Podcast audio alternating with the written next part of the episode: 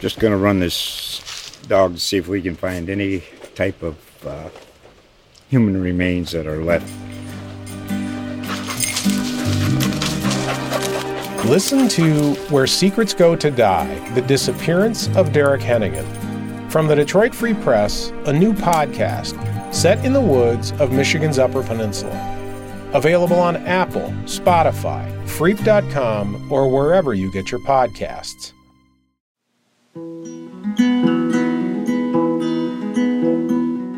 When I see people that look really cute like you pregnant, I looked fat. I just looked fat.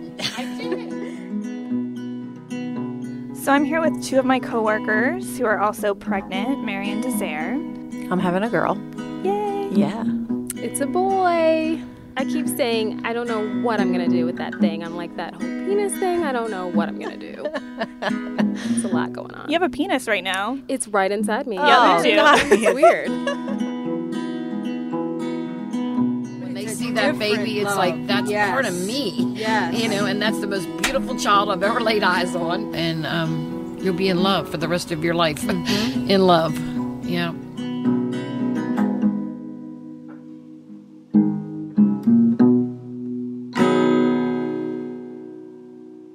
My name's Ashley, and that's my family and a few coworkers. Everyone loves to tell me their pregnancy stories now. It's kind of it's kind of like I've joined the club now, so I can know the secrets, uh, which is kind of the way I feel.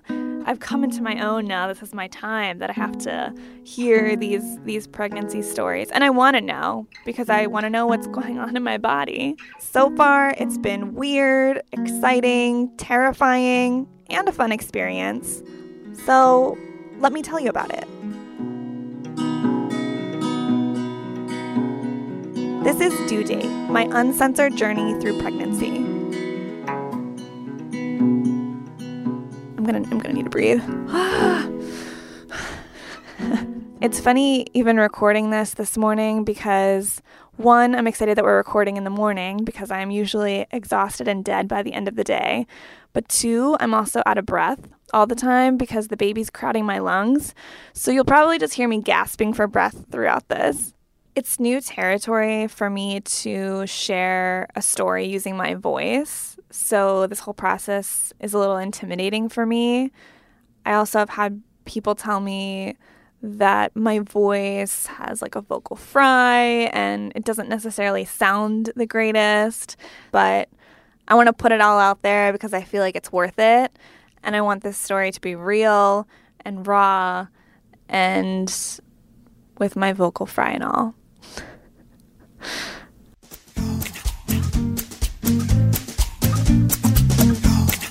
In a quarter mile, use the left two lanes to turn left onto Virginia 286 South. Okay. You are going to make a left. That's my husband, Curtis. Arrive at 7:08 a.m. 286 South. four weeks will send you hospital registration information. At that, you just fill in the information with your due date. They have options to tour the labor and delivery unit. Initially, the first couple of weeks of pregnancy, I was scared that something was wrong with the baby. And I still have those fears just because you can't see your baby and you don't exactly know what's going on in your body. And you want to make sure that you're doing everything right. And you hear all these horror stories. And at this last appointment that we had, we were able to see so much of the baby. And I just kept asking the doctor, does everything look okay? Does the face look okay? Does the nose look okay? Does it look like there's a cleft palate or anything? And you just don't know, you know? Quarter mile, turn left onto Hardin Parkway. And then just a couple more weeks, and then we find out the baby's gender. You gotta be a lot closer to that mic. I'm pretty sure. Like, like this, like not like under. It is June 12th. Don't eat it.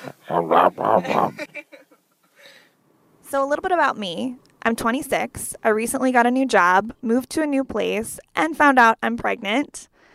I'm from Pennsylvania, which is like four hours away from my new home and my new job in DC. and my husband Curtis, who typically works there about five out of seven days a week. So, what are you most excited about during the pregnancy? Just seeing the baby, and I think it kind of hits home that that it is real. At first, it was kind of uh, didn't really look like much, but now it's starting to look like a human being. So I'm excited, and it's getting realer and realer. If that is grammatically correct.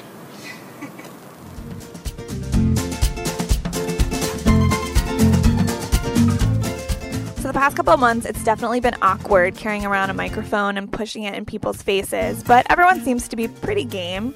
You wouldn't want to go by my experiences. They're way too strange. That's my mom, Debbie. You made my next 20 some years very happy, to say the least. and your father's. My mom, my aunt, my husband Curtis, they've all gotten on board, which has been great. So I prepared my family that I was coming equipped with mics to our 4th of July picnic because I wanted to get their reaction um, to seeing me pregnant for the first time. Hey, hey look at you. How are you? When she walked through the door, I said, "Can I touch your baby?" Look how She said, Yeah, look at look at her little baby. Oh. We're all so excited. Oh, I had a little baby bump around July 4th, so I walked in to my aunt's southern Pennsylvania home out in cornfield country. We want to go shopping right now. That's our plan. Anytime you get my aunts and their friends together in a room, they're always laughing, so I was definitely expecting it to be really fun and silly. They aren't shy about sharing intimate details. As they say, Christians like sex too. Yeah, really. Let's, let's be real here. God, they started at a very young age. I don't know if we ever the wrong- this about our mothers. Oh, wow. Okay, here we go. It took a little while to get them to focus, but we got through it.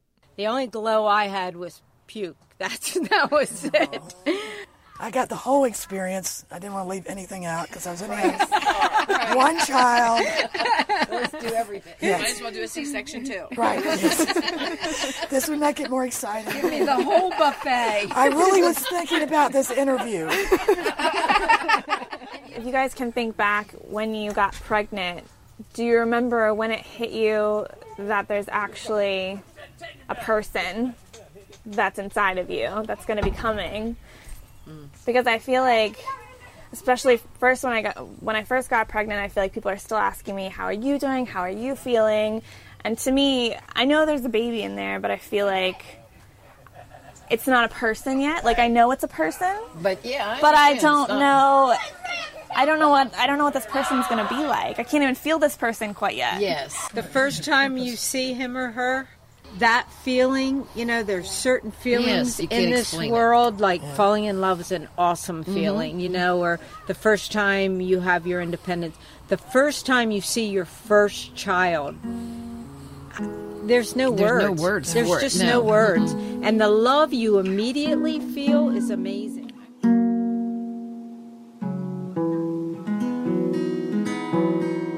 Really fortunate that my family is willing to share. They love talking about anything and they'll laugh about anything.